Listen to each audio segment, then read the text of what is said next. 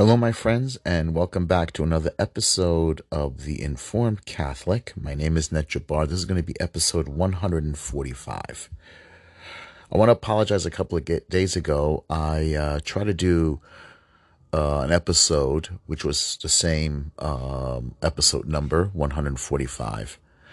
It was on the group, uh, both the Black Lives Matter and Antifa uh, the editing kind of got messed up at the end, so I apologize about that. But uh, let's see, we're going to try to make another attempt here. We're going to go look into look into that group. Now, uh, I'm going to try to play a uh, audio uh, for some for this episode, so we'll we'll look into it right now. Hold on. All right, I can't play it, but this is an article from the New York Post that came out a couple of days ago. People can have their opinion about the New York Post, but this is interesting here. Inside, the privileged lives of protesters busted for rioting in Manhattan. Uh, it's by uh, Gabrielle uh, Fan, um, Fanro. And um, let's look at it here. The so called revolutionaries who were busted for rioting at a New African Black Panther Party rally took a break from their yacht club lives, modeling careers, to be part of the mayhem. Interesting. The seven comrades, including wealthy Upper East Sider Claire Kreb, uh, uh, Kreber, had their mugshots tweeted out by the NYPD early Wednesday uh, days after their arrest for smashing storefront windows in the Flatiron district. Very interesting. They were cuffed up uh, during a protest organized by the Black Panthers and the revolutionary abolitionist movements groups, condemning the death of Daniel Prude, who was killed while in custody of the Rochester Police Department in March. I believe he might have been a mentally disturbed man and not exactly too sure um, what happened, but the police supposedly put something over his head. Um, and uh, uh, something happened. Of course, it caused his death, but uh, whether it was handled properly by the police, I don't know. Um, I'm trying to be as uh, object uh, objection, you know, uh, more of an objective approach, but uh, something happened, which unfortunately in Rochester caused a lot of rioting and caused uh, Antifa, Black Lives Matter group to go way out of control over there. Aside from uh, Krepper, the red-headed daughter of an architect and a child psychiatrist with a second home in Connecticut, five of the other arrested appears to also come from privileged backgrounds, leading one police source to call their actions the highest of hypocrisy. Frank uh, Furmeister, 30, of Stuyvesant Heights, charged with rioting and possession of graffiti instruments in a freelance um, is a freelance art director who's designed ads for Joe Coffee and has also worked for Pepsi, Samsung, and uh, Glenvet. I don't know what that is, among other high-profile brands. His LinkedIn profile and portfolio show he studied fine arts with the with a concentration uh, in photography at Florida State College in Jacksonville, according to his LinkedIn, and his most recent address is a stately home on Reed Island Drive in, in the city's Tony Beacon Hills and Harbor neighborhood. Public records show. Wow. Calls to Freemaster went unreturned. Ida Strgo- uh, Stragovich, I guess I'm pronouncing the name wrong, I'm sure, 20, is a student in Sarah Lawrence College from Great Neck, Long Island, according to police and her family. They're all white kids. They're all, um, you know, they're not. None of them look like they come from a minority background, but they're all, uh, you know, white kids, and it's very, it's very disturbing that they they're so attracted to this. They come from money They come from well to do backgrounds. They're not in want, they're not in need, but they all look extremely disturbed. They all look extremely unhappy. There's like some anger inside of them, some kind of rage, which for some reason, uh, this this protest, this revolutionary protest mentality, seems to attract them for some reason. Um, this is something that a lot I've noticed from the beginning. Um, a couple of years ago, when Black Lives Matter began, I've noticed that there was more white people wearing Black Lives Matter buttons. I mean, I do see a little bit more now uh, African Americans involved in the Black Lives Matter movement, but there is a lot of whites involved in it. There seems to be still a lot of white people involved in the movement um, than anything else. Um, it doesn't seem to attract, I don't see as much um, African Americans. I do see some, I do see more now, but the rumor is a lot of them are being are getting paid they're getting paid uh, to hold the blowhorn, to scream, to shout, to rally the people and everything. But um, and that's one of the rumors going on that, that they're actually they're paid to do this. Um, let's continue. Uh, the youngest activist lost her phone during the rowdy uh, the rowdy weekend protest. Promptly called up her mother, who made arrangements to replace the cell phone right away, her mom told the Post. She hasn't been terribly in touch. She's been off doing her own she's been off doing her own thing. Said Travgos' mom, Susan Jacobowitz, an English professor at Queensborough Community College. So her mom is a college professor. This um this uh, Adia Stragovoc. Wow. She hasn't been terribly in touch. She's been off doing her own thing. Okay, yada yada. Uh, her mom, Susan Jacobowitz. I keep thinking I would get a call from the hospital or she'd get arrested because it seems like she's. It's just dangerous times right now, says Jacobowitz, who didn't know her daughter was arrested. Arrested, told the Post. At least she's not on Rikers, she said. Before joining the protests, Stragovoc was an accomplished musician who spent time performing in local theater groups at the Sea Cliff Yacht Club, according to the Great Neck Record, which photographed her during a 2017 show. The article quotes her teacher saying how impressed she was with Stagrovich, who performed from her extensive, uh, expensive, uh, I'm sorry, extensive repertoire of jazz numbers. In 2018, while a senior at Great Neck High School, Sagrovich organized a walkout at the school following the mass shooting of at a Marjory Stoneman Douglas High School in Parkland, Florida, according to the Island Now. It's really invigorated me. I feel like my generation is finally coming into its moment. They're unhappy people. Sagrovich told the outlet at the time, unfortunately, that power comes from the fact that we're the ones being hunted and killed. So she has to have this victimization mentality.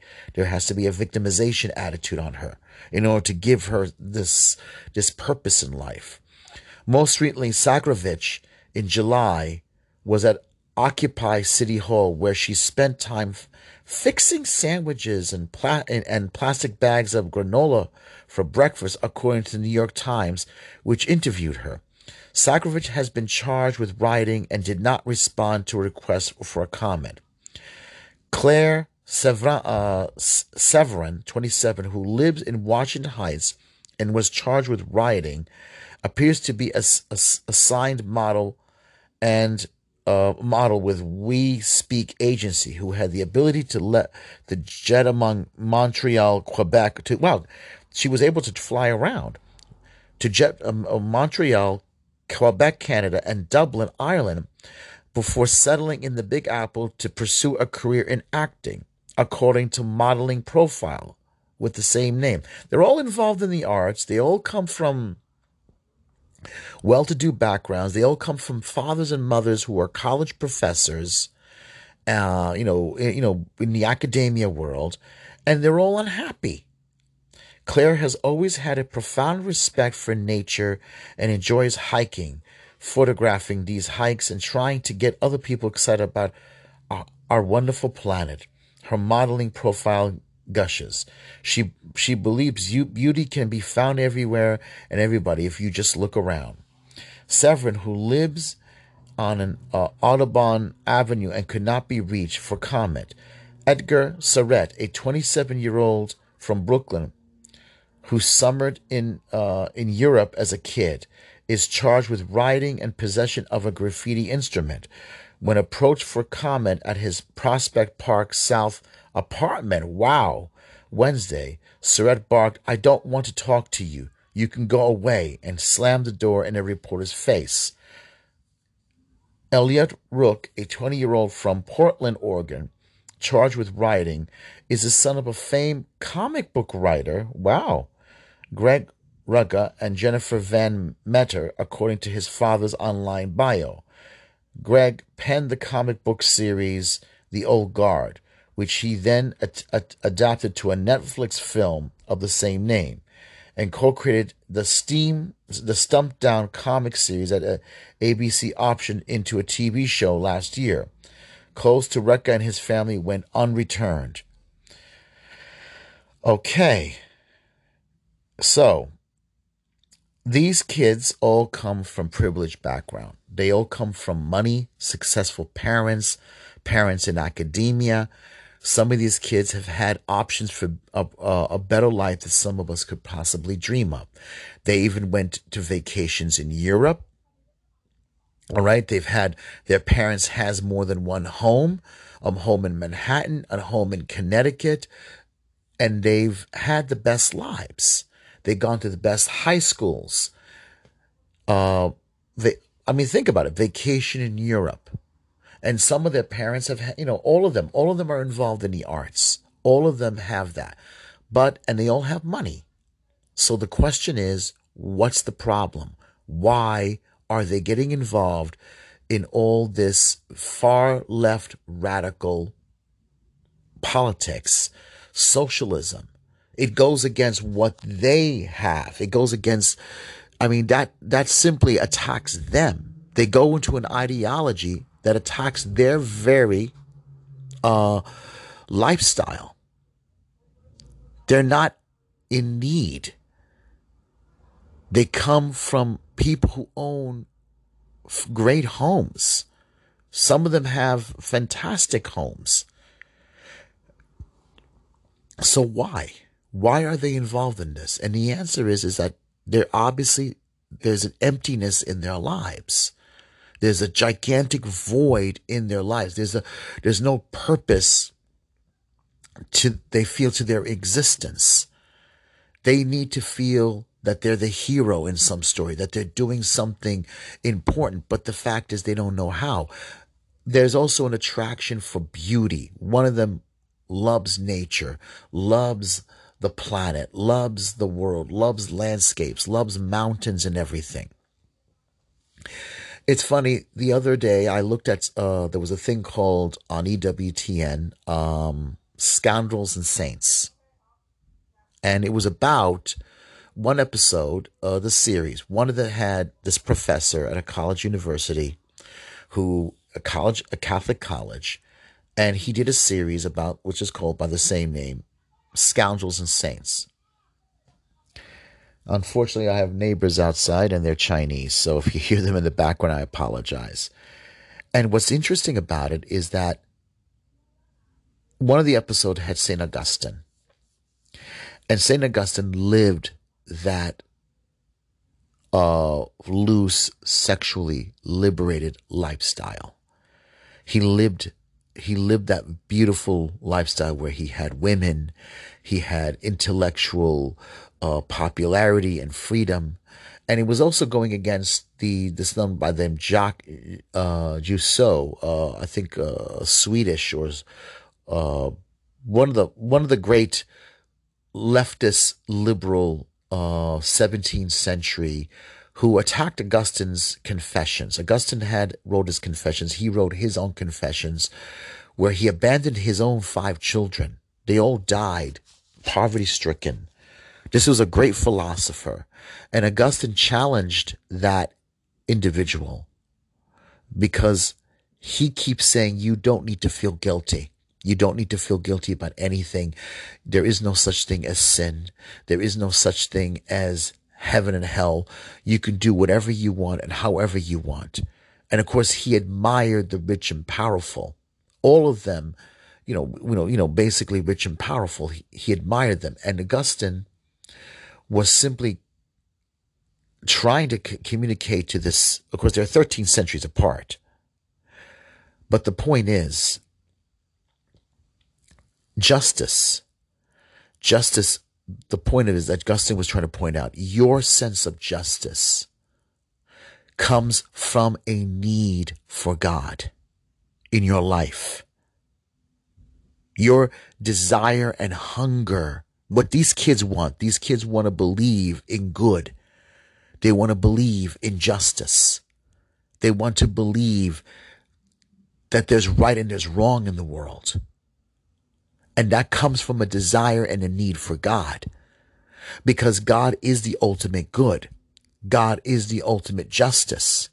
God is the ultimate right. All these people, you notice this is what their biggest, biggest desire is. And Augustine believed in beauty. Beauty is God, the ultimate beauty in the whole universe, in the whole creation outside of ourselves and apart from ourselves is God. The problem is, is that they had somehow they've had that robbed from them. They've had that taken away from them. And so they're in search for good. They're in search for love. They're in search for meaning. They're in search for justice. They want good. They want to feel good. They want to believe that there is good in the universe. They want to believe that there has to be good. They feel, they believe about themselves that there is no good. Maybe what they saw about their family, maybe what they know about their family, maybe, you know, it's, it's an unhappiness these kids have and they don't realize it. That's why artists love beauty. They want to record truth. They want to record beauty. Um, I like I like painting icons with acrylic, and I want to and and I fell in love with the the Byzantine style of icon. I fell in love with it. I feel that it communicates to me far better than the Renaissance, but I do respect the Renaissance paintings. A few of them I feel are, are fantastic, are beautiful, just a few, but not all. But the problem is, is that with these kids, with all these artists, is that there's lost. They feel lost and they feel uh, abandoned. I mean, look when they finally get confronted, when they have the spotlight on them, they run away. They run away out of shame and fear, and it's sad. So let's look for the other article, um, and then uh, we'll continue. Here's a question for you Is Black Lives Matter really a Black Lives Matter movement. Because here's an interesting thing big money and globalism is involved in it. Is it really about Black lives? Is it really about the the black kid, the the boy and the girl living in poverty neighborhoods, let's say like in Baltimore, Maryland? Right? In Maryland. Uh, there's a large neighborhoods with poverty, and it's a, it's a Democratic run city, right? It's a Democratic run city, and it's been in poverty. It's been in uh, sliding, falling apart for almost 53 years. So we have to ask yourself, is it really about black lives? Look at Chicago, Illinois. Look at the cities with the highest gun violence every single day there's gun shooting does it really is it really all about black lives okay george floyd was an incident caught on camera, and unfortunately, it shouldn't have happened, but it did. But there's violence like this every single day. There's more danger of black lives taking black lives than cops involved in it. Okay, and and sadly, this this is always the case here. The police are involved, and that's all you need. You don't need an incident where uh, gangs uh, fighting each other innocent bystanders, little kids, get caught in the, uh, in the crossfire. People having a barbecue, or someone, or in a, in a schoolyard. That doesn't seem to grab the media's attention. But if a cop is involved, it grabs the media's attention. And if it goes completely wrong, if it goes downhill, it grabs the media's attention. But the little kid who's sitting in, in, in a in a uh, you know stroller who could get shot, that doesn't grab their attention. Right? Caught between the gunfire of two gangs, that doesn't grab their attention. Or a bullet going through the window of a, uh, a you know a baby and the baby's in the crib, that doesn't grab their attention. But it has to be a cop, and it has to be a white cop because that that that feeds their narrative.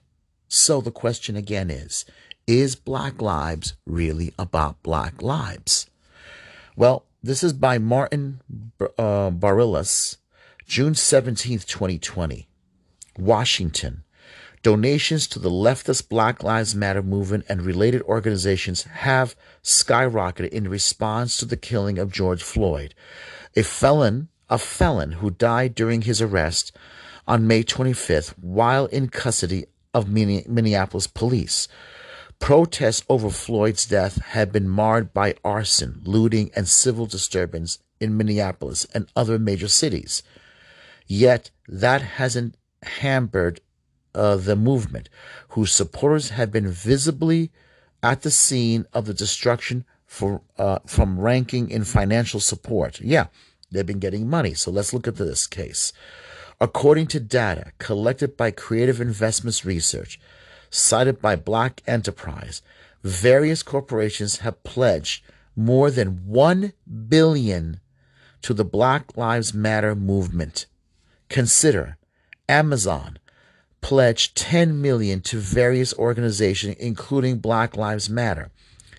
Bad Robot Productions which has produced blockbuster movies such as Cloverfield, and also they got into um, Star Trek movies as well. They've done that.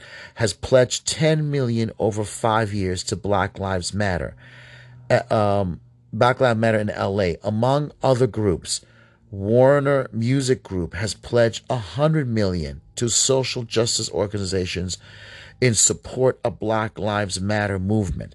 Bank of America has pledged 1 billion to community programs, small businesses, a category not, not further specified by Creative Investments Research. According to Bank of America press release, however, the Black Lives, um, I'm sorry, press release over the bank's pledge to fortify years of support for communications to address economic and, and so, oh, I'm sorry, racial inequality accelerated by a global pandemic, while focusing on people and communities of color that have experienced a greater impact from health crisis.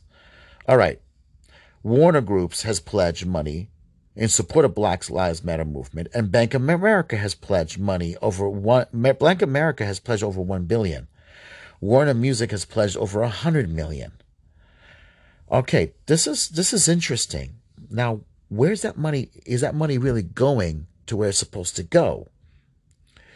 Uh, pledge four years of support communities to address economic and racial inequalities accelerated by the global pandemic. I can respect that while focusing on people, communities of color that have experienced a greater impact from the health crisis. Okay, I can respect Bank of America. Bank of America is actually putting the money in the right place. But is it going to the right place? That's the question. The Ford Foundation and the uh, and the uh, Borealis Borealis philanthropy created by Black led movement found uh, fund of Black Movement Fund to fund the movement for Black Lives, uh, which is a coalition that promotes radical vision for Black lives, to which foundations have pledged more than a hundred million. Okay, these uh, philanthropist institutions work in concert with allies such as the Hills uh, Snowden Foundation, uh, Solid, uh, Sol, Solidaire, the Novo Foundation, Foundation, Association of Black Foundation Executives, the Neighborhood Founders Group, founders of the Justice Anonymous, uh, Anonymous Donors, and many more. Who is this coalition? Well, shepherded in 2013 by three radical activists. The board uh, Black Lives Matter movement achieved visibility in the United States in the wake of killing of Florida black teen uh, Trayvon Martin at the hands of a local resident, George Zimmerman. Now we all remember that one. All right. Uh, Protice Collier and her wife, and her wife. Okay, these are lesbians. The movement protests accelerated after Zimmerman was acquitted of the killing that civil rights advocates and Black Lives activists claimed was the result of racial discrimination and a cl- uh, climate of police brutality directed at black people. The movement, in turn, has been cite- cited for alleged indifference to violence committed in its name and for creating a dangerous environment for police. There has been debate ever since over the identity of Black Lives Matter, originating as the hashtag Black Lives Matter hashtag on Twitter. The Black Lives Matter movement has been described as an amorphous of decentralized co- collection of related um, racial justice groups and a, with a radical agenda. Portis Cullors, Cullors, one of the originating activists, has said that its organization is often spontaneous and not directed by one person or group of people. So, where is the money going then? The groups associated with the movement are numerous and range from protest groups with little interest in backing candidates to those that uh, pressure candidate. Uh, I'm, I'm, I'm sorry. The group associated with the movement are numerous and range from protest groups with little interest in back uh, in backing candidates to those that pressure candidates and elected officials to adopt their policies. That was a little confusing. I, I, I think I'm going to read it one more time and you tell me if you understand it. Well, I mean, let's see if we can understand it. The groups associated with the movement are numerous and range from protest groups with little interest in backing candidates to those that pressure candidates and elected officials to adopt their policies. It doesn't sound, you know, it, it's very confusing. It's very confusing. On the other hand, the Black Lives Matter Global Network Foundation, Incorporated, BLM, is a structured nonprofit organization with 15 chapters nationwide. On the BLM website, potential donors click through to, to secure a donation form managed by Act Blue Charities, a pass through organization that also funds Democratic Party campaigns and progressives political groups, including pro abortion, NARAL, throughout the United States. The website states that donations benefit the Black Lives Matter Global Network. Act Blue is works directly to the Democratic Party. You click on that and the money goes directly to to Democratic candidates. And meanwhile, they said earlier that it's uh, a spontaneous, that different groups don't necessarily share the same thing, but it's kind of confusing because obviously she just said later on that there are 15 chapters. Okay, let's go on here. On the website, Act Blue presents as a registered charitable organization formed to Democrat uh, uh, to Democrat charitable giving. Among the candidates who have used the services are Joseph Biden and Senator Bernie Sanders. Act Blue provides services including data analytics to help fundraise efforts. Act Blue defines itself as a nonprofit tech organization that um, that builds digital fundraising tools for Democratic candidates and committees, progressives, organizations, and other nonprofits. The, website, the website boasts that it has raised over 5.2 billion since 2004 and it claims to offer a fundraising platform to like-minded candidates and organizations for garnering support from small dollar donors. It charges recipients a fee of 3.95% for the services, but also stipulates that any donations that are unclaimed for more than 60 days or rejected by any organization will be re, uh, redesigned as a contribution to Act Blue. According to Act Blue, those funds are destined generally to support the social welfare activities the organization states. Now here's a picture. They have got they got a picture of George Soros right there. While Black Lives Matter donation page managed by Act Blue states that Increase can get the fundraising organization latest financial report. Requests by some media for the report were rejected. Blue has not provided the requested report. Neither the Blue nor the Black Lives Matter website indicate how much has been directed to that uh, latter group. However, the Act Blue website shows apparent fundraising success. For April 2020, it showed an increase of 4.4 million total contributions for the month, three times the amount earned in April 2018.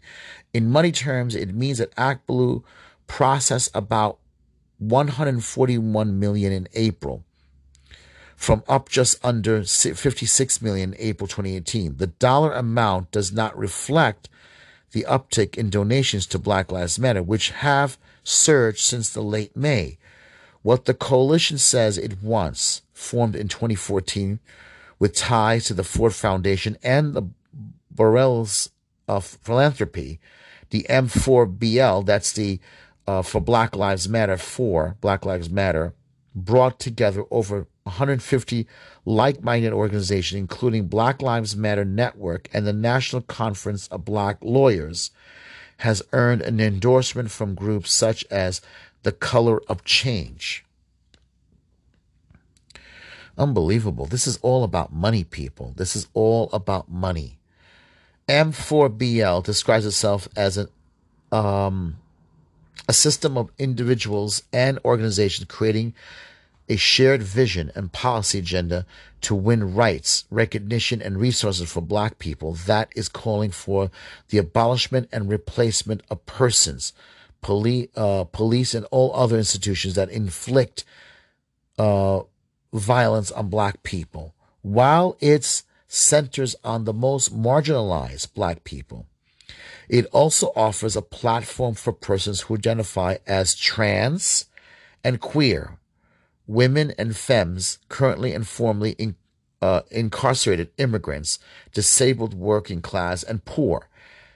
It seeks a radical realignment of power globally while it expresses an anti-capitalist while it expresses as it, it describes itself as anti-capitalist its website states further we believe and understand that black people will never achieve liberation under the current global uh, racialized capitalist system.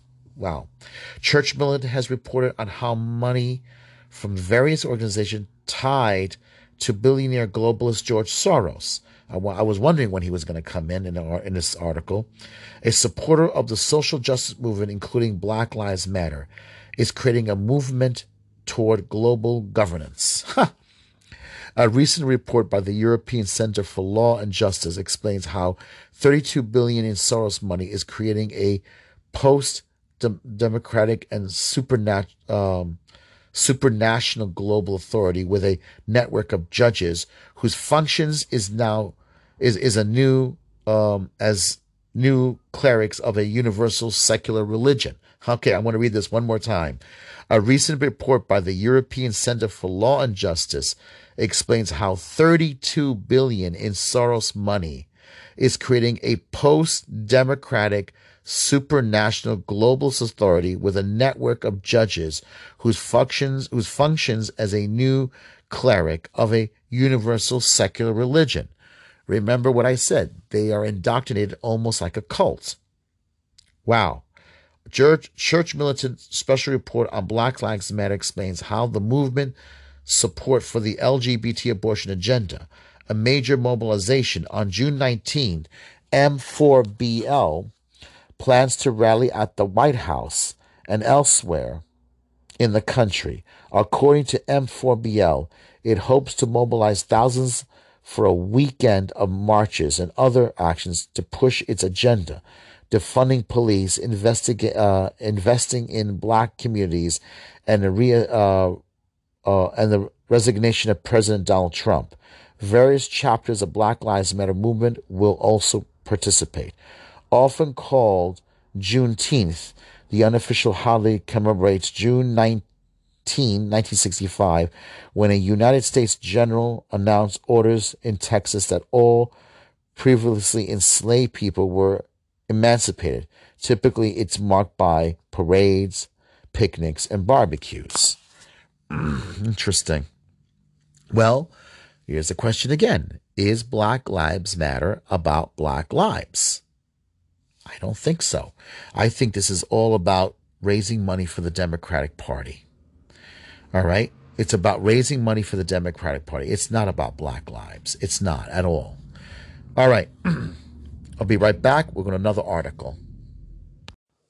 Okay, welcome back to our third segment here. Now, we did the first uh, segment, which is about the um, radical left's influence on these um, uh, young, privileged white kids. They attract them. Now we just went into the second segment, which we talked about uh, BLM and the money. There's a lot of money. Money is very, very big. Now it's interesting that Black Lives Matter is in the forefront of money making to raise money for uh, Act Blue, the, the fundraising, the fact that big corporations are donating money. Uh, they're more attractive. Notice they're more attractive in the front lines than Antifa. Antifa is sort of like the um, the ugly kid in the family that everybody pushes to the to the wayside, and the ugly kid happens to be the white kid, unfortunately. because they're not raising money, but someone is someone is raising money for them. Well, this article here uh, is from a link from Church Militant. Uh, it's uh, Gates uh, Gatestone Gatestone Institute International Policy Council. Uh, it's a link through Church Militant's uh, article, which I'm going to read after this on the last segment. This one here is a brief history of Antifa. That's what I try to do. And I had to take down the episode because it was horribly edited. Uh, you know, I mean, I do things free. I don't really plan everything. I don't have the time to plan the articles. And I try the best I can to read them to you. And you guys can look them up. Now, again, I'm going to repeat it Gatestone Institute International Policy Council. It's A Brief History of Antifa, Part 1 by Soren Kern, Soren Kern, uh, June 12th, 2020. So now um, let's begin. Empirical anecdotal evidence shows that Antifa is, in fact, highly networked, well funded, and has a global presence. It has it has a flat organizational structure with dozens and possibly hundreds of local groups. Now, I've met a few people uh, in my workplace who, for some reason, are very sympathetic to Antifa. They have a sympathetic uh, view about them. I don't know what it is, but I think that they're in denial of the facts. Okay, point two Antifa. Antifa's stated long term objective, both in America and abroad, is to establish a communist world order. In the United States, Antifa's immediate aim is to bring about the demise of the Trump administration. When I read this the first time, I really disagree the term Trump administration. It's the American foundation. It's the American way of life. It's the American government, our whole system. It's not Trump. It's the whole American system. They want to change it. Point three, common tactic used by Antifa in the United States and Europe is to employ extreme violence and destruction of public and private property to goad the police into a reaction, which then proves Antifa's claim that the government is fascist. Antifa is not only, this is again another point, Antifa is not only officially tolerated, but is being paid by the German government to fight the far left. Bettina Rohal, Rohal, I'm, i know I'm pronouncing the German name wrong, German journalist in Zurich, Zurich, New Zurich setting, June 2nd, 2020. Out of, of cowardice, its members cover their faces and keep their names secret. Antifa constantly threatens violence and attacks against politicians and police officers. It promotes senseless damage of property amounting to vast sums. This is by the same t- same person, Bettina Roll, Roll, uh, June 2nd, 2020. It's horrible pronunciation of German, but let's continue. U.S. Attorney General William Barr has blamed Antifa, a militant anti fascist movement, for the, for the violence that has erupted at George Floyd protests across the United States, the violence in, uh, instigated and carried out by Antifa and other similar groups in connection with the rioting is domestic terrorism and and will be treated accordingly, he said. Barr has also said that federal government has evidence that Antifa hijacked legitimate protests around the country to engage in lawlessness, violent rioting, arson, looting of businesses and public property, assaults on law enforcement officers and innocent people, and even the murder of federal agent er, um, agents. Earlier this U.S. earlier, U.S. President Donald J. Trump has instructed the U.S. Justice Department to designate Antifa as a terrorist organization. Academics and media outlets sympathetic to Antifa sympathetic to Antifa have argued that a group cannot be classified as a terrorist organization because the, they claim is a vaguely defined protest movement that lacks a centralized structure.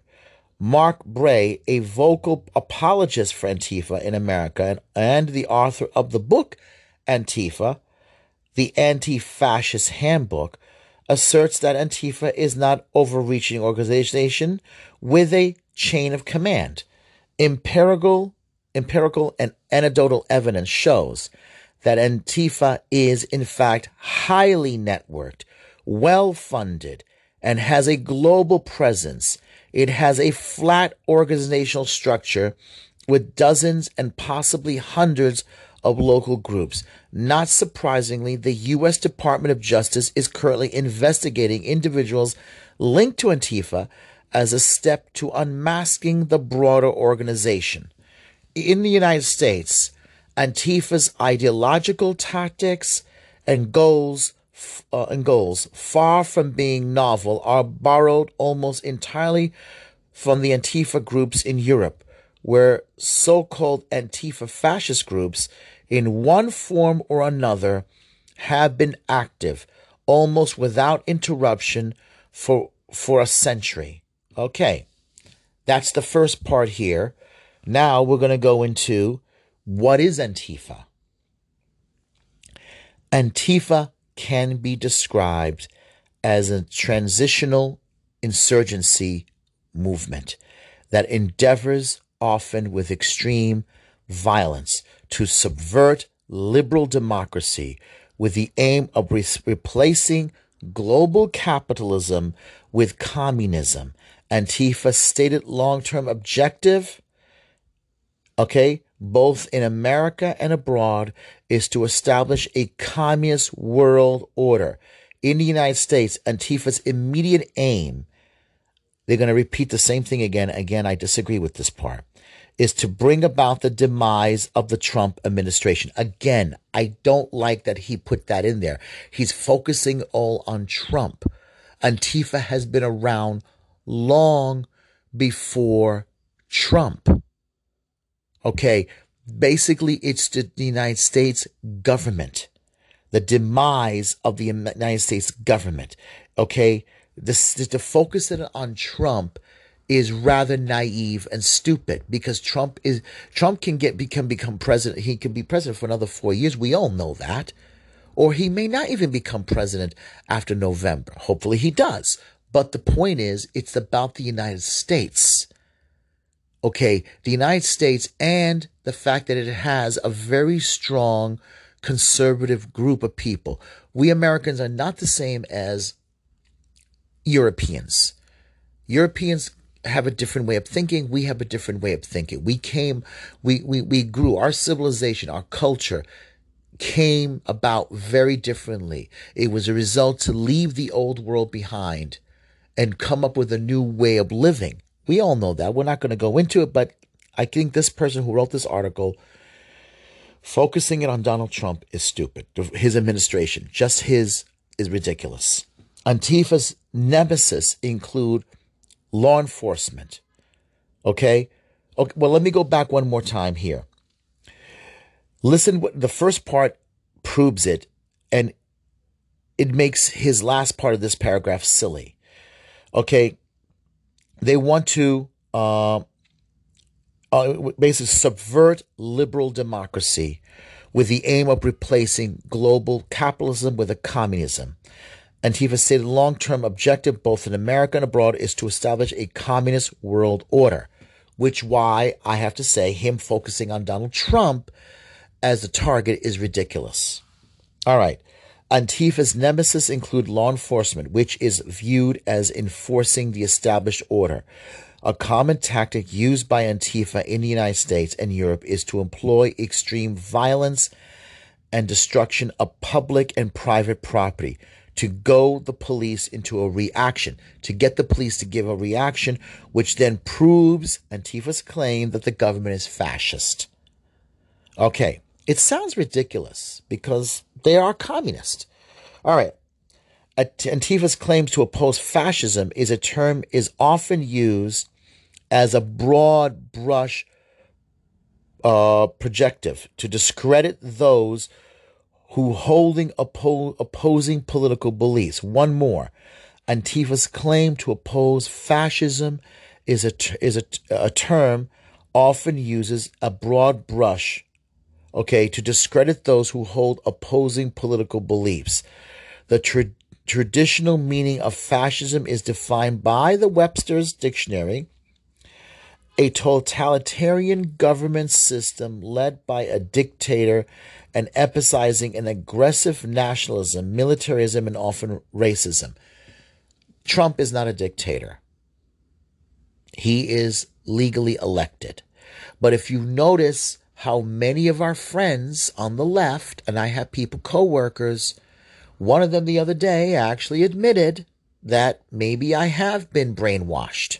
He actually admitted that. I'm really, I really felt bad for him because he's been convinced that Trump is such a bad person.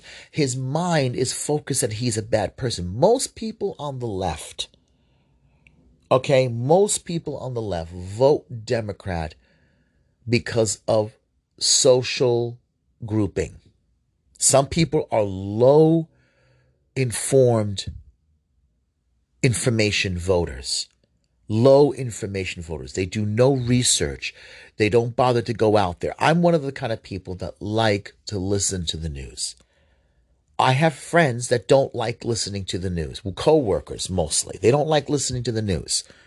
They want to put on music because music to them, uh, you know, distracts them from the daily life. I, my neighbor upstairs blasts his music that the whole neighborhood can hear because they don't want to think about their, their troubles and their problems. They're not thinkers. People who like to blast music don't like to think. I hate to say that, but it's true. They're low level thinking people. I'm not saying they're stupid. They just don't want to think about the problem. A high information voter is someone that constantly is looking for the information, is constantly searching. Where life is about knowing things. You have to go out. You want to know something. You don't want to be told how to think. You want to know how to think. You want to think for yourself. And this is the problem with some people on the left. Okay? Trump is bad. Orange Man is bad. Okay. Let's look at it. He has uh, helped the veterans. He has lowered taxes. Okay, he uh, taxes so most of us can take home a little bit more extra more money. He's also um, helped with the prescri- prescription drugs, lowered them made more generic drugs more available for people. He's even made it possible for people to go for particular testing for ailments and diseases where it wasn't available for before. Now it's available for people. He's also um, opened up for uh, black conservative colleges, which Obama himself didn't want to have anything to deal with because they didn't want to uh, bend the knee to his policies. Uh, there was black colleges, more funding was given to them. He's also protected people for um, public housing. Um, if you remember the public housing issue, uh, mayors like de Blasio were putting illegal aliens in the front lines first, to, uh, uh, as opposed to African Americans and Hispanics who were waiting on the list forever. Okay, that was that was one of them, and he also now just achieved this whole peace deal with the United Arab Emirates and the uh, the uh, the Arab Emirates with Israel, and now Bahrain is is going to enter to nego- to talks with Israel. Okay, he also pulled us out of the, the the Paris Accord. All right, because the Paris Accord was was making demands that was ridiculous that we couldn't agree with. And then he's also brought back jobs. He not you know he brought back most jobs, which a lot of people don't want to don't they don't want to talk about. And also he's the most pro life president, the most pro life president we've ever had. He will defund Planned Parenthood because Planned Parenthood is a racist uh, institution that kills unborn babies. Mainly, it targets African American, Hispanics, and other, and and uh, also it makes money. It's a money maker. It's a it's it's a, it's a butcher factory that makes money for these politicians. It's sad, but this is the fact. We have this kind of president, and most of these group of people don't want to deal with them. You know, they don't want to deal with the information. There's also he's also negotiated um, hostages, hostages. Americans who are being kept hostage in other countries. He's negotiated a deal. He brought them back home without compromising our own our, our, our own country. All this, including including other things he's done, which I can't name at this point. But he has done good for the country. The market's been doing great. Job unemployment is low. But there are those on the left if you look at them, even some of them, I've looked at their Facebook posts. Oh my goodness. They're obsessed with him, obsessed. And they, and, and, and they just don't want to admit it. They're obsessed with the man. All right, let's go back here. So the last part I read was they want to goad the police so that the police can prove to them all right, that America is fascist. Now, the claim for dictator, Trump doesn't, which, which is a, the uh, Webster Dictionary, does not prove it. Antifa holds the Marxist Leninist definition of fascism, which equates it with capitalism. The fight against fascism is only is, is only one when the capitalist system has been shattered and classless society has been achieved, according to the German Antifa group. Germany's uh, BFV, Domestic Intelligence Agency, in a special report on left wing extremism, Antifa's fight against right wing extremists is a smokescreen. The real goal remains the uh, the Borgia uh, the the the Borgia dem- democratic state, which in the reading of left wing extremists accepts and promotes fascism as a possible form of rule and therefore does not fight it. Sufficiently ultimately, it is argued fascism is rooted in the social and political structure of capital, capitalism. Accordingly, left wing extremists in their anti fascist activities focus above all on the elimination of the capitalist system. All right, so this is this is here. Uh, this is from the Outsider's Guide to Antifa, and Volume Two explained Antifa's ideology in this way. The basic philosophy of Antifa focuses on the battle between three basic forces fascism, racism, and capitalism, all three which are in, interrelated according to Antifa, with fascism being considered the final expression of a state of or stage of capitalism, capitalism being a means of oppression, and racism being an oppressive mechanism related to fascism. Uh, it's almost interchangeable.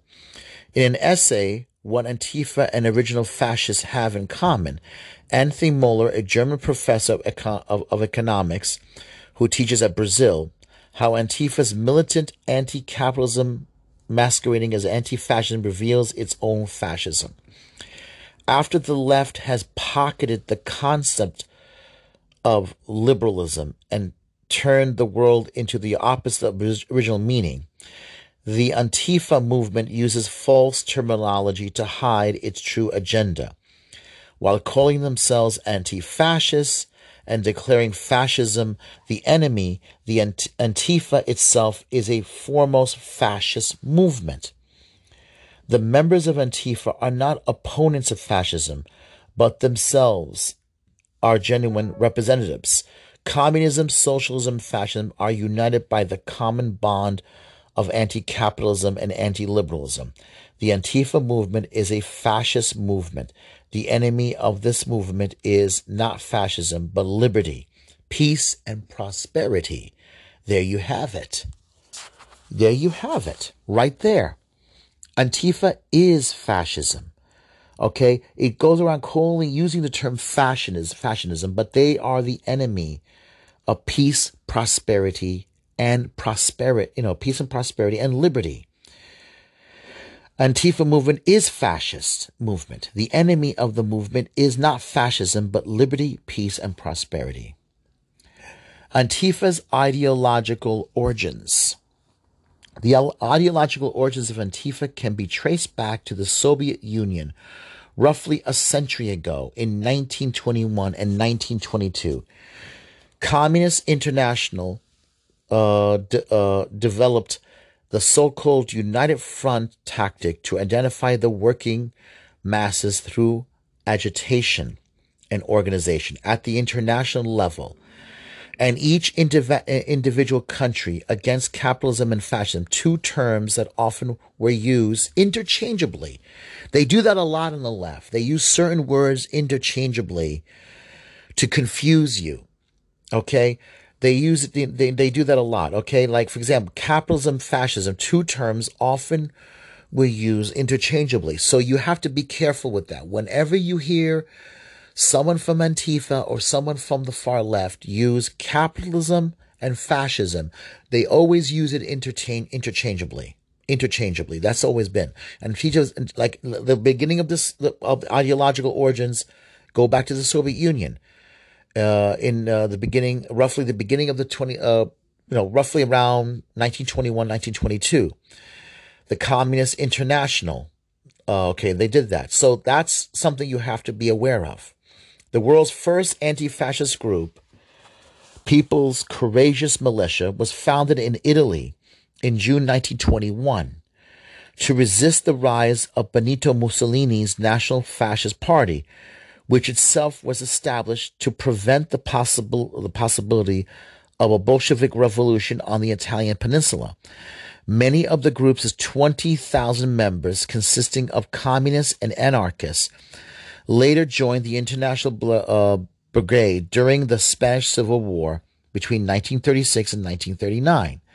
In Germany, the Communist Party of Germany uh, established the parliamentary group uh, Red Front Fighters League in June 1924. The group was banned due to its extreme violence. Many of its 130,000 members continued their activist activities underground or in local successor organizations such as uh, well, I'm not going to pronounce the German, Fighting Alliance Against Fascism. You see, they always choose a name and they don't want to call themselves what exactly they are.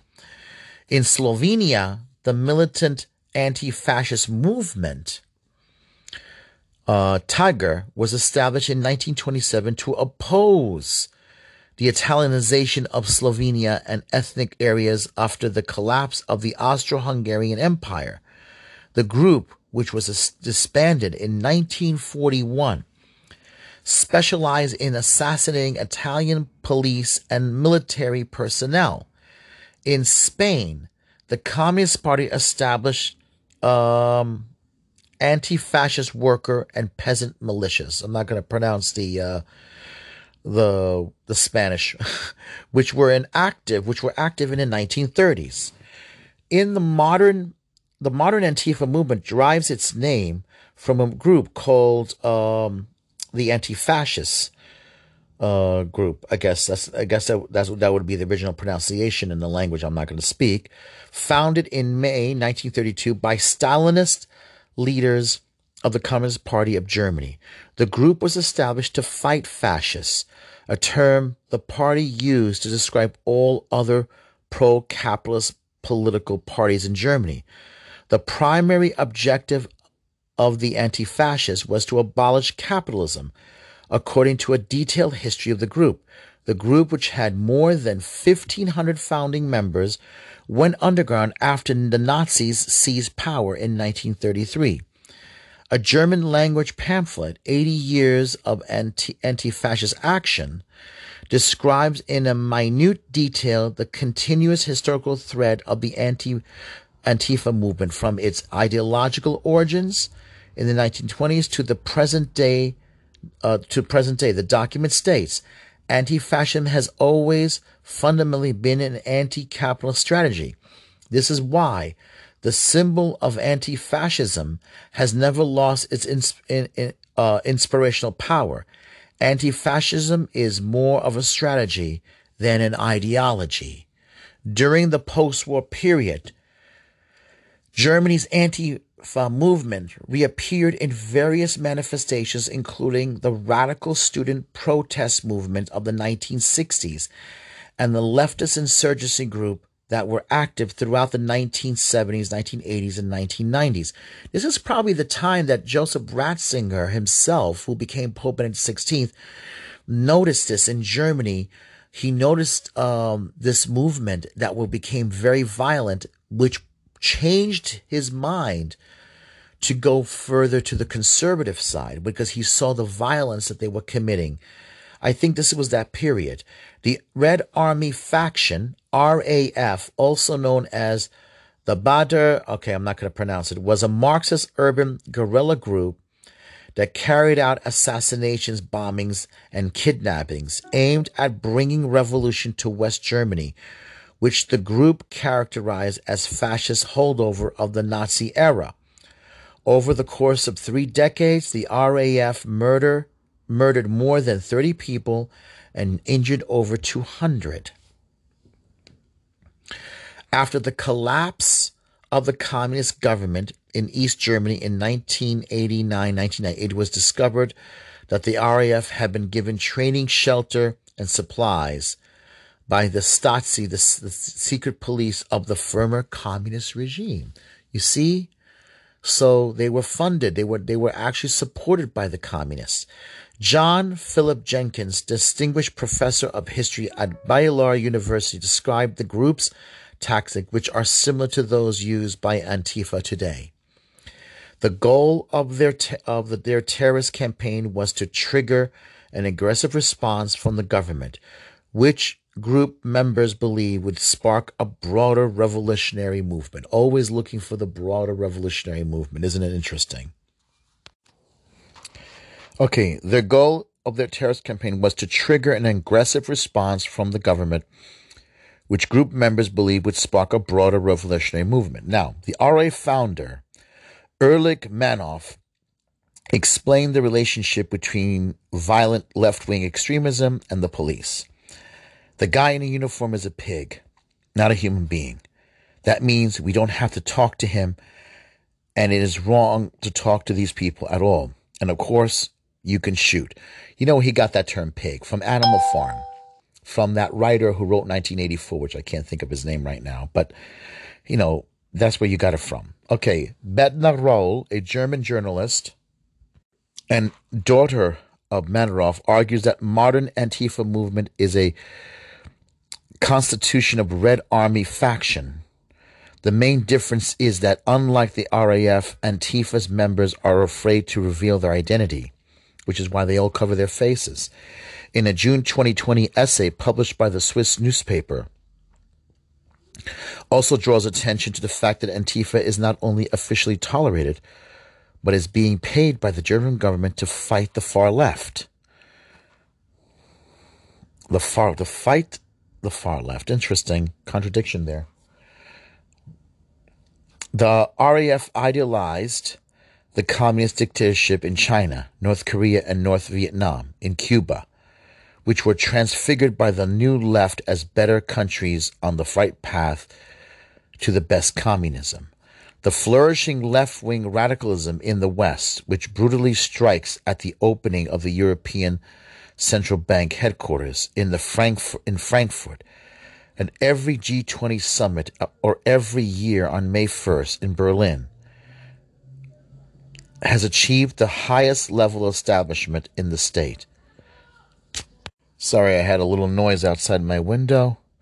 Okay, the RF idolized the communist dictatorship in China, North Korea, North Vietnam, I know I'm reading it again, in Cuba, which were transfigured by the new left as better countries on the right path to best to the best communism. So they idolized these countries. The, fur, the flourishing left-wing radicalism in the West, which brutally strikes at the opening of the European Central Bank headquarters in the Frankfurt at every G20 summit. Remember, they always had those big G20 summit, or every year on May 1st in Berlin, has achieved the highest level of establishment in the state. Not the, not the least thanks to the support by quite a few MPs from the political parties and journalists and relevant experts. Compared to the RAF, the, mil- the militant Antifa only lacks prominent faces. Out of cowardice, its members cover their faces and keep their names secret. There's never a leader from Antifa speaking. You will never hear anyone from Antifa speaking. Antifa constantly threatens violence and attacks against politicians and police officers. It promotes senseless damage to property. That's what they do. They damage a lot of property because the idea is to discredit the politician.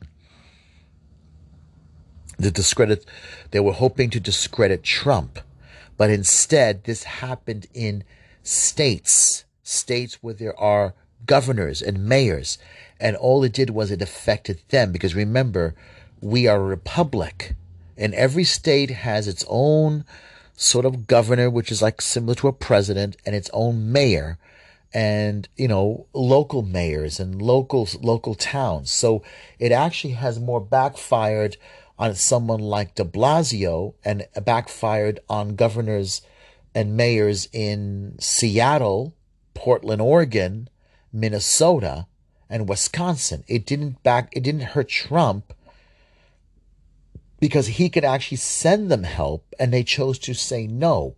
And all it did was it worked against them. You know, interesting. All right. So, um, you know, violence and attacks against politicians and police are, it promotes senseless damage to property amounting to vast sum. Nevertheless, um, MP, uh, Renate Künast recently complained in the um, Bundestag that Antifa groups had not been adequately funded by the state in recent decades. She was concerned that NGOs and Antifa groups do not always have to struggle to raise money and, and, and can only conclude short term employment contracts from year to year. There was uh, there was an applause for this from alliances 90 the greens from the left and and from deputies. This is a, a, a european article so if it sounds strange in the names it's because it's actually from europe. One may ask the question of whether antifa is something like an official raf or a terrorist group with money from the state under the guise of fight fighting against the the right. Germany's uh, domestic intelligence agency uh, wrote the left wing extremists capitalism is inter- for the left wing extremism capitalism is interpreted as triggering wars racism ecological disasters social inequality and gentrification capitalism is therefore more than just a mere economic order in left-wing extremist discourse it determines the social and political form as well as the vision of radical social and political reorganization. Whether an anarchist or a communist, parliamentary and d- democracy as a so called bourgeois uh, form of rule should be overcome uh, in any case. Okay, I think I'm supposed to pronounce it as bourgeois, but I don't speak French, so the bourgeois the so-called bourgeois form of rule should be overcome in any case.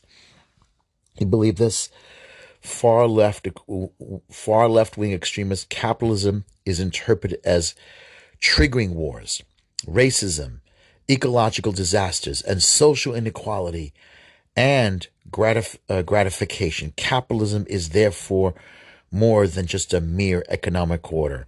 In left wing extremist discourse, it determines the social and political form as well as the vision of a radical social and political reorganization. Whether anarchists or communists, parliamentary democracy as a so-called bourgeois form of rule should be overcome in any case. You believe this? For this re- reason, left-wing extremists usually ignore or legitimize human rights violations in socialist or communist dictatorships or any state that they allegedly see threatened by the West.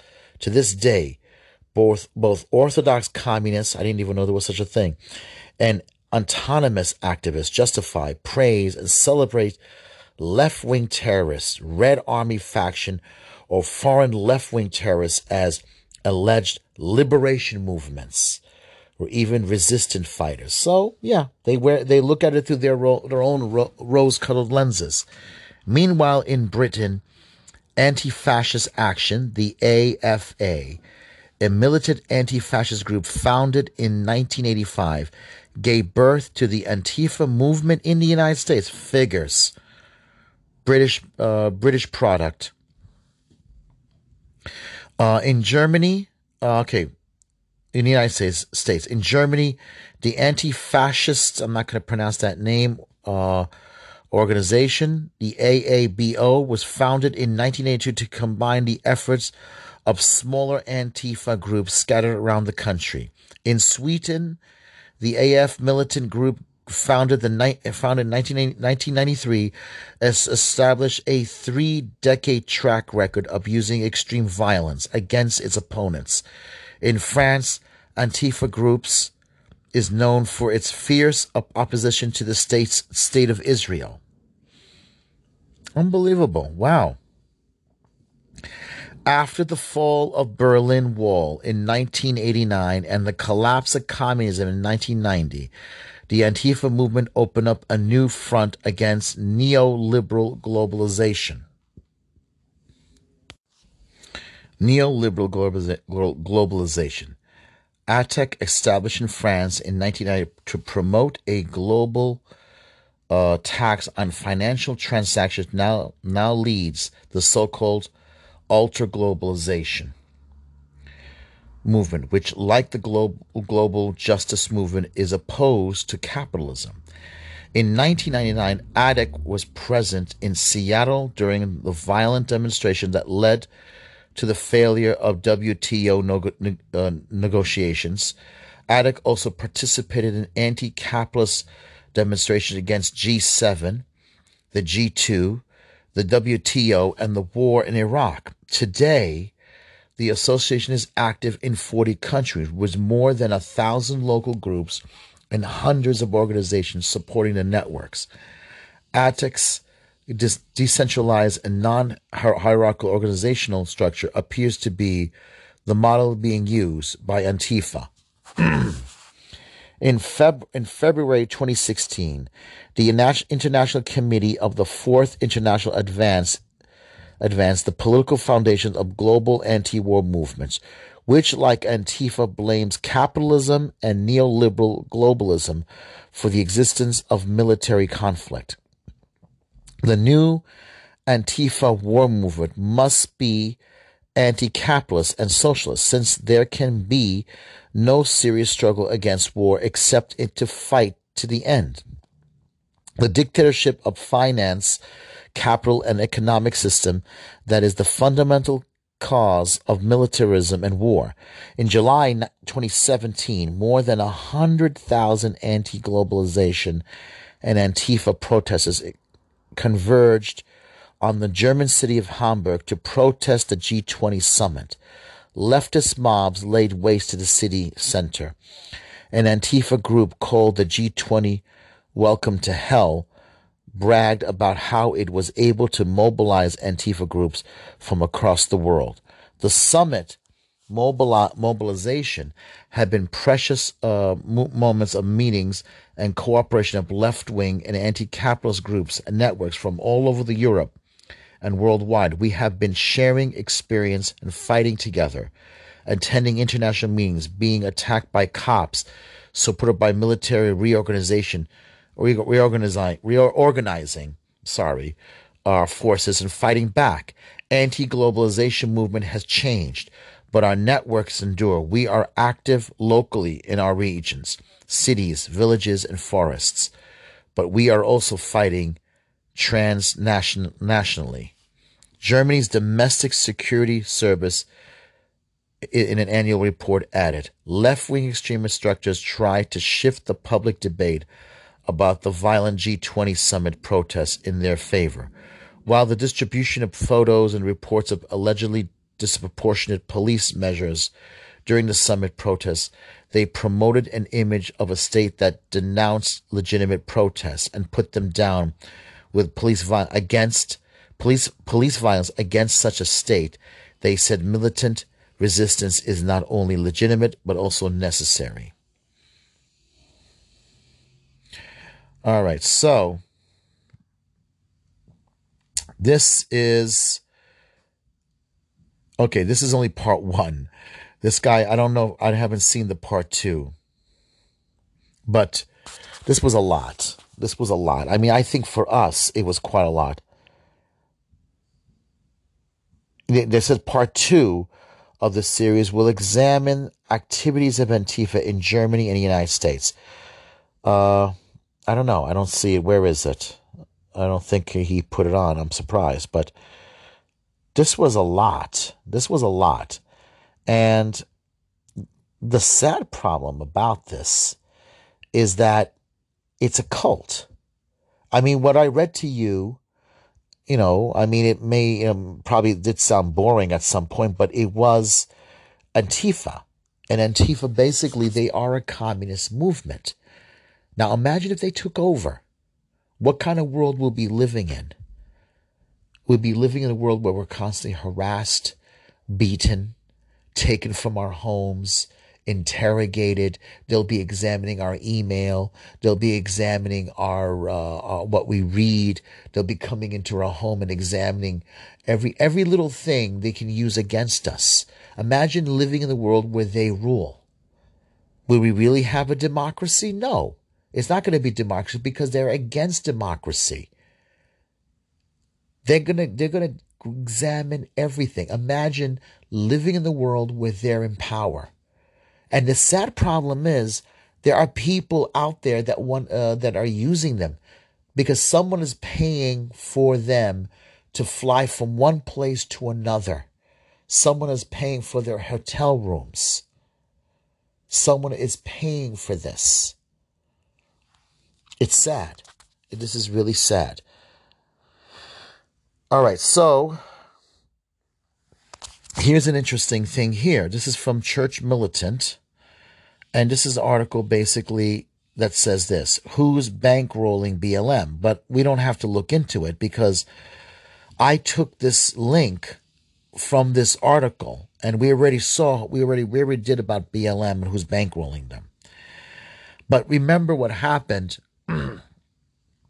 when Rand Paul, when when uh, the RNC had its final night at the White House, Rand Paul and his and his wife got attacked. They got seriously attacked. They got attacked uh, that night. They hurled insults and slurs at Rand Paul and his wife when they left the White House. And, you know, crowds were around them. People were calling him names. They were, you know, they were attacking him. And they, they, they, they, it turns out they were actually, they were staying in the same hotel. You believe this? Uh, on the, some of them were on the same floor, possibly with, Rand, with Senator Rand Paul and his wife. And they, they, they, they, they could have torn them apart if there were no police there. If there was no police there, these, these crowds could have torn them apart. And this is serious. So I'm going to play you um, Rand Paul's experience all right, hold on. This is like Fox and Friends.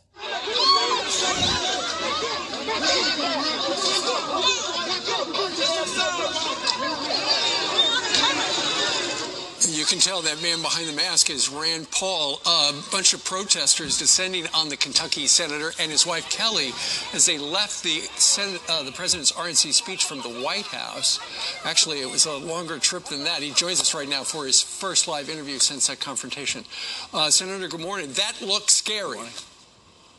Yeah, you know, my wife and I, it was horrific. You know, we had two uh, women with us who were friends of ours we had looked out. You know, we came out of the speech At the White we House. looked in, we looked into the street. Our hotel was only right across the street from the White House, but we couldn't go because the mob was already chasing people down that chose to go out that exit. So the Secret Service says get on a bus and ride to the Trump Hotel. So we got on a bus. It took 45 minutes to get through all the mobs. We get there safely, and then we say we'll get an Uber to go all the way back where we came from, and we wanted to be dropped off at the hotel. But as we got close to it, the streets were blocked and no one would let us through. And what happened is there was two blocks, and I regret that I made this decision, but I said we're going to walk the two blocks.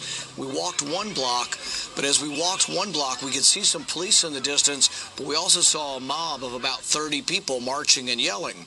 They all of a sudden saw me right as we got to the policeman, fortunately, or I don't think we'd have survived. We got to the policeman, and I the policeman I don't think recognized me, and as they came closer, they were shouting my name, and the crowd doubled to 60, and then it doubled again to 120. And as they were surrounding us, and it got closer and closer, and everybody kept pushing back, the policemen were forming a, a barricade with their bodies. I whispered to the policeman, "They know who I am. You've got to get reinforcements. It's going to get worse."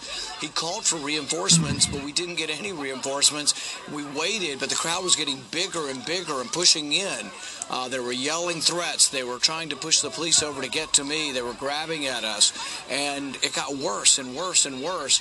And then finally, we decided to make a move. I said, we've, we've got to move. If there's not going to be reinforcements, we have to try to get to the hotel, which was another block. And they were shouting threats, you know, to us to, to kill us, to hurt us. But they're also threat saying, shout, shouting, say her name, Breonna Taylor. And it's like you couldn't reason with this mob, but I'm actually the author of the Breonna Taylor law to end no knock raids. So the irony is lost on these idiots that they're trying to kill the person who's actually trying to get rid of no knock raids. And they were shouting and screaming and just, it really, these people were unhinged but I can't tell you how. I'm not sure we would have made it. So as we're walking, sort of surrounded by the police, they're attempting to push the police over to get to me. So at one point, they push a policeman backwards. He stumbles, and he's trying to catch his balance, and I catch the back of his flak jacket to stabilize him, and you know make sure that he's okay because he's our defense. I mean, if yeah. if he's down, the mob's loose on us. And you've seen the pictures of what they do to you. If the police are not there, if you defund the police, if we become Portland, if America becomes Portland, what's going to happen yeah. is people are going to be pummeled and kicked in the head and, and left senseless on the curb. That would have happened to us. I promise you, had we not had the D.C. police to support us, I mean, we are thankful that we have police, right. and we've got to wake up. We can't have the whole country. We can't have Joe Biden rule the country and have no police. I mean, it, we can't yeah. walk down the street in D.C. safely now. I, That's how bad it is. I, I saw one police officer was actually using his bicycle uh, to try yes. to uh, to keep the crowd back. He fell into you. You almost stumbled and fell down. Uh, you and your wife are both okay, right? We are. We were unharmed, but you know, it, it's still going on this morning. There's still mobs in the street blocking the streets. And I know it sounds like over the top to say that people are from out of town, but I think we're going to find out that these people are hired and from out of town. Specifically in our case, I believe there are going to be people who were involved with the attack on us that actually were paid to come here, are not from Washington, D.C., and are sort of paid to be anarchists. Yeah. And this. So there you go that shows you that's that's pretty much the same tactic. The article mainly is about BLM, and it's by um, William Mahoney, and it's September third. But this, the people in the crowd were Antifa, and I believe Antifa. I my personal view, okay, because Black Lives Matter has said that they are Marxist socialists, that their ideology is mainly built on Marxism, and this is serious because we got a serious problem in our hands. We can't let these people rule. I'm going to end it here. Uh, there's no part two to that Antifa article, but I think I read enough. I think we get the big, big, big picture. I don't think part two is going to be much different than part one. So uh, I'm glad I did this because this is something I've been wanting to address for a while. Uh, I hope it turned out all right. I'm, you know, uh, like I said, I I don't I don't really uh, have much time to plan these, uh, you know, these podcasts, but I do it freely, and I think it's more comfortable that way for me. So um, let's end it with a prayer in the name of the Father, Son, and Holy Spirit. Hail Mary, full of grace, the Lord is with thee. Blessed art thou among women, and blessed is the fruit of thy womb, Jesus. Holy Mary, Mother of God, pray for us sinners, now at the hour of our death. Amen. God bless, and uh, I'll be back again soon. Amen.